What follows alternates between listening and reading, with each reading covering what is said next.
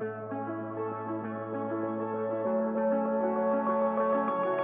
Commons Good podcast team is sitting down with the All America City 2020 finalists to learn more about the work and the individuals helping to steward it forward. In this episode of the All America City podcast mini-series, we have the opportunity to connect with Mayor Dave Kitchell of Logansport, Indiana. Logansport sits at multiple crossroads, the confluence of two rivers, the east west railways of the Wabash, and the first north south road in Indiana. As the railways have quieted across the rural landscape, they've transformed rails to trails where community members gather, sun or snow, wheels and walking, a treasure made even more valuable by a pandemic. Logansport's ability to reimagine and adapt has confirmed one thing a good solution is likely to solve more than one problem. Listen in and learn more about how renewable energies are growing community and business budgets, and how expanding affordable housing is raising home values for all. Let's jump in. Uh, well, first of all, the uh, energy efficiency thing is uh, it, went in house. We did it by example first in the city building because we uh, switched out all our street lighting to LEDs, and that saved us. The civil city saved about $134,000 a year by switching to LEDs, and that that was a, a huge savings to taxpayers. So we had money to to spend on some other things, and we did have to do the installation, and our, our utility department did that for us. So that was part of their contribution to it, what we call payment in lieu of taxes, that really didn't cost anybody anything. But uh, our city council uh, created some funding for uh, the, the, lights themselves, the fixtures, so that we could install those, and that that freed up, as I said, 130,000 a year, uh, and that's a lot of capital to to do some things. So what's happened is you've got a lot of neighborhoods now where the lighting wasn't very good before, but now you've got great street lighting. So it's a public safety issue. It's improved that. Uh, but the energy efficiency thing also is stretched into an older area of the city on the west side where um, we've taken uh, an older area that was a brownfield and we've turned it into a solar field. Uh, it's in fact it's being built right now. Uh, it's a little area actually will grow the city because we're going to annex a portion of the area right outside the city limits where this can be. But um, we worked with a private company called Inovateus uh, to uh, build um, the solar field, and they'll have a 30-year lease to sell the power back to the city at less money that we can can purchase it right now. And uh, so that will that will lower our cost of electricity the other part of this is it, it expands our property tax base because that's something that, because it's a private company, uh, that will generate some tax revenue for what was a brownfield before that the city of Logansport owns and has been cleaning up. And we're in the process of turning that into what we call the solar subdivision, which is a subdivision that will have nine homes in it, and uh, the, the, soil will be reclaimed and, and decontaminated uh, but you know, we're going to put houses back in a neighborhood that was once an industrial area, uh, butting up against a residential neighborhood. So this will all be residential now, and uh, with clean fuel coming down the pike. So the big part of what we did was we uh, had a, a, power plant. It was a coal-fired generating plant, and when I came into office in 2016, we had until uh, April to shut it down and eventually decommission the plant. Uh, so we've done that, but the question became how are we going to generate enough power for us? Because we were purchasing uh, before about 67% of our power and generating uh, 33% of our power. So our uh, purchase power agreement was up with Duke Energy, and we bid that out uh, through a vendor and looked at all different options that were out there. And the, the winning option was with NextEra out of Florida, which is essentially Florida Power and Light. And what they agreed to do was to provide us with uh, wind and solar power and some other traditional forms of power. But when we got done with what they were offering us at the rate they were offering us, we were able to reduce our power rates across the board by 12.5%. And since then, um, because of other efficiencies of scale, uh, we were able to renegotiate that contract. Uh, so as of the first of the year, that went down another 1%. So about 13% lower than what they were paying four years ago for power. Um, now, what what happened here is that we came in because of the situation and trying to keep this old power plant together. Found the utilities were seven million dollars in the red, uh, and with a which is a captive market for utilities. Uh, there's no way you should lose money with that, but we were losing seven million dollars. And so we, we got things straightened out where we could not only lower the electric rates, but uh, we also uh, worked out rates for the water, wastewater, and stormwater so that they could be more in line with the regular rate structure and they'd be self-sustaining and self-supporting. And so we've done that. Um, utility wise, we're in good shape now for uh, probably the next 12, 15 years. And we expect to add more solar power uh, to the system because uh, it's self-contained within our grid, first of all. So in case the grid goes down beyond Logansport, uh, there'll be power either with batteries or solar within our grid to back that up. And that's that's a good thing because it ensures that your companies will continue to operate and uh, people that don't have generators will be able to continue in business or, or operate. Uh, so that's the energy efficiency thing. Now the city building you know, we looked at an energy efficiency program, energy savings program, which can be bonded. But we found out is we could do mu- much of that on our own uh, just by budgeting uh, within our regular uh, annual budgets uh, to do that. So you see things like insulation at the cemetery and at the golf course. Um, you see um, energy efficient light fixtures in the city building. I think there were three dozen installed in the city building, and that cut the bill there uh, considerably. So um, water saving devices, any number of things like that. So we're, we're doing a, a number of things. We're looking right now at uh, even getting some of the cars that are non-emergency vehicles, uh, converting those to electric cars, uh, not just for the environment, but for uh, use for our utilities. That would create another customer for our utilities to have some of our own electric vehicles and to uh, through that maybe create some electric vehicle charging stations throughout the city too. So it's a pretty broad brush thing, but uh, the air quality improves, uh, the cost of electricity goes down. Uh, the, you know, we're competitive with other uh, communities now to be able to uh, do some of those things. It's it's such a, a profound thing that, for instance, Tyson every month uh, saves about seventy thousand dollars in utility costs, seventy thousand dollars a month, and that's that's about enough to pay their entire nursing staff for that plan of uh, 21, 2200 employees. Uh, so it's it's a significant savings for everybody, and it's like giving an economic development incentive without lifting a thumb to, to do it because uh, it's just become a huge, huge thing.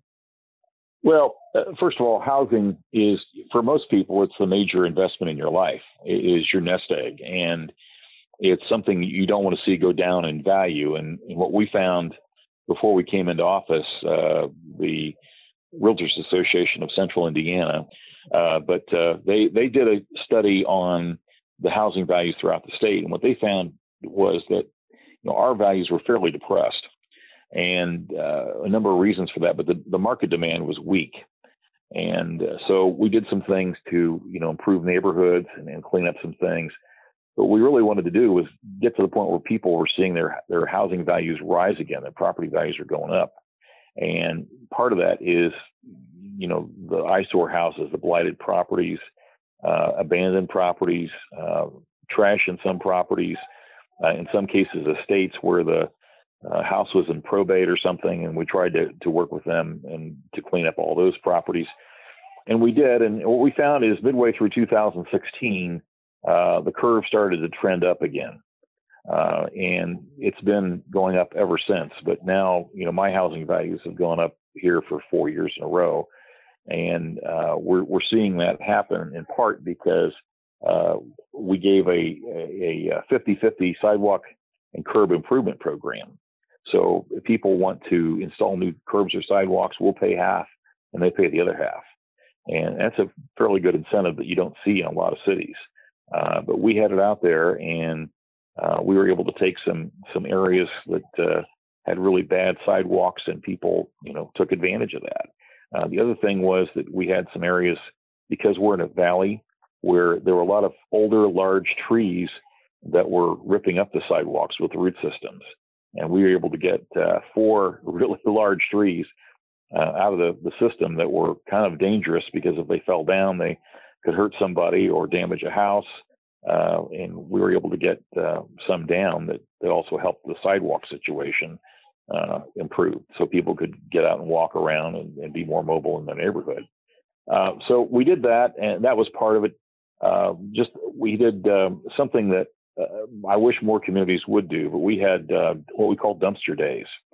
And what we did is that every quarter, we found a, in our contract with our trash hauler that we had the option of having um, extra dumpsters out for whatever purpose, and it wasn't well defined. So what we did was we had dumpster day, and we had um, three dumpsters put out for about three hours uh, in in different areas of the city uh, throughout the year, usually downtown, and we found those filled up within about an hour. Uh, and so they were even bringing in, you know, fresh dumpsters, and still in three hours' time, it wasn't enough. But by after, after about two years of this, of doing it, it had slowed down considerably because people had figured out what we were doing and how we're trying to do it. So it was a way of saying, look, we don't want to fine you for this. Uh, if you can clean up your own property and get it done, this is the chance that you have. The only thing we ask is that it not be somebody from outside the city. We wanted people to be from the city limits, and we monitored that pretty closely. But um, that, that cleaned up a lot of the problems that we had out there. And we coordinated that through the Board of Public Works and Safety so that if they had received trash violation notices, uh, they knew they wouldn't be fined if they just took the trash to the dumpsters uh, on those designated days and and got rid of those things. But uh, it's been a, an aggressive uh, thing there. Also, junk cars, abandoned vehicles uh, that were just parked in the street or people had left them around. Uh, we were aggressive with that, and we brought those down four years in a row. So the streets were more clear of that. And uh, we gave away um, hundreds of free trees. Uh, we did it for Earth Day. Uh, the first uh, three years I was in office, we gave away saplings and seedlings uh, from the state nursery. Um, and we were able to get, um, oh, we think about 4,000 new saplings and seedlings planted in backyards and front yards. Uh, that, along with a street scape, was a good thing. Uh, we worked with Habitat for Humanity to take a home that was, uh, when I showed up in 16, the house was completely open. Uh, there was no lock on the door, and we were able to donate that to Habitat for Humanity, and they turned it into a beautiful residence for a mother and her family of three. That was one thing we did, but uh, the other thing we did was the uh, Revere Homes project, and uh, that's probably where we've got the, the most positive response because uh, there were lots throughout the city that uh, the city had taken on over the years for whatever reason. A condemned structure goes down, it goes into tax sale, nobody buys it, and so we inherit that property. Uh, as I say, it's there are properties in every community that fall between the cracks, and we had more than our share. So we took 30 of those properties uh, through our redevelopment commission, and uh, we were able to work with the state uh, to get a grant, and it took us three tries to do it. But we were able to get a grant for what we call the Revere Homes uh, initiative. And the Revere Homes, um, there was a car manufactured here in the early 1900s called the Revere, named for Paul Revere, and uh, it was known as America's most incomparable car because it had the uh, Duesenberg engine in it from Detroit, and uh, it had outstanding carriage work done. Um, but um, it went out of business in the Roaring Twenties when the Depression hit. Uh, yet its quality kind of still lives on, and we have one of them here in town. It's been completely restored. It's a beautiful, beautiful automobile. And so uh, the developer we worked with chose that as the name for uh, this housing project that we had. And with the grant money, we were able to take uh, our own resources and put in new sidewalks, uh, offer Wi-Fi access for everybody, uh, some of these homes were located in, in food deserts. Uh, these were 30 homes, by the way, that we built, and some of them were in food deserts. So we were able to get a public transportation arrangement for people to um, get to a supermarket using public transit. Uh, and we created a scholarship fund for the people in these homes because uh, Indiana is uh, very behind the times in terms of college attainment. You know, we wanted to get our college attainment rate up. So there's a uh, it was 150,000 set aside as a permanent endowment uh, for a scholarship fund for the people from those uh, 30 homes. Uh, so we've taken them throughout the city. They are not just in one area of the city; they're throughout the city. On the north side, you can see three within about uh, a minute. Uh, if you drive through the north edge of the city, you can see another four on the south side of the city in about the same amount of time. But they're in different areas because uh, we wanted to do something that would raise the property values of the properties around those, and it has worked out. I, I think we're at a critical point um, in, in, terms of American history, in, in terms of where we're viewing uh, community structure and, and what that matters, because we've become such a mobile society that a lot of folks are uh, taking leave of what it means to be part of a community at, at the small town level. And the, the, secret of, of our sauce is that this is a pretty good place to live. Um, the opportunities that are there and the amenities that are there and the access to other things uh, in nearby cities that, that's there. Uh, and you don't have to have um, a four star hotel uh, next door. You don't have to have a Fortune 500 company down the street. Uh, you can have a lot of different things and, and have a quality of life that is, uh, to me, uh, the most important factor. And uh, it's it's a you know it's a critical mass thing that uh, we have more small towns like the Logansports of the world than we have uh, the New Yorks and the Nashvilles and the Los Angeleses of the world.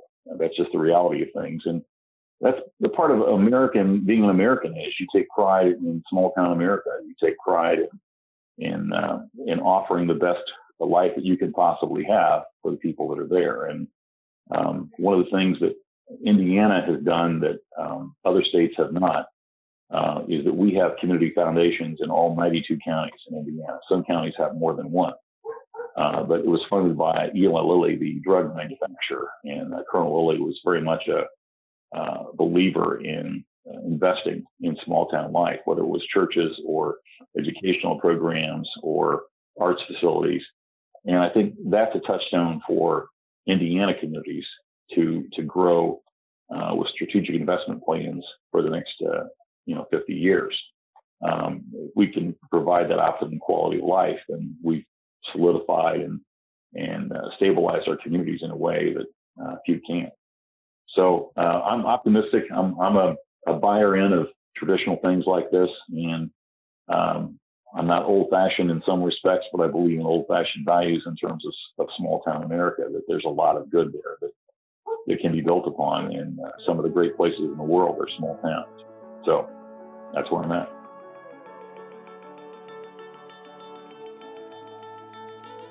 The All America City Voices are brought to you by the Commons Good podcast team at Community Initiatives and the Institute for People, Place, and Possibility. On the podcast, we talk stewardship and starting points for learning and acting together to secure intergenerational well being and equity for all. We do this by making visible the practices and progress of community pace setters, sparking dialogue about what it'll take to create legacies of dignity and inclusion, and by building the civic muscle needed to expand the vital conditions we all need every day to thrive. This new mini-series is developed in partnership with the National Civic League and the All America City Awardee finalist. We believe people working together build better communities and invite you to share the podcast with your fellow changemakers.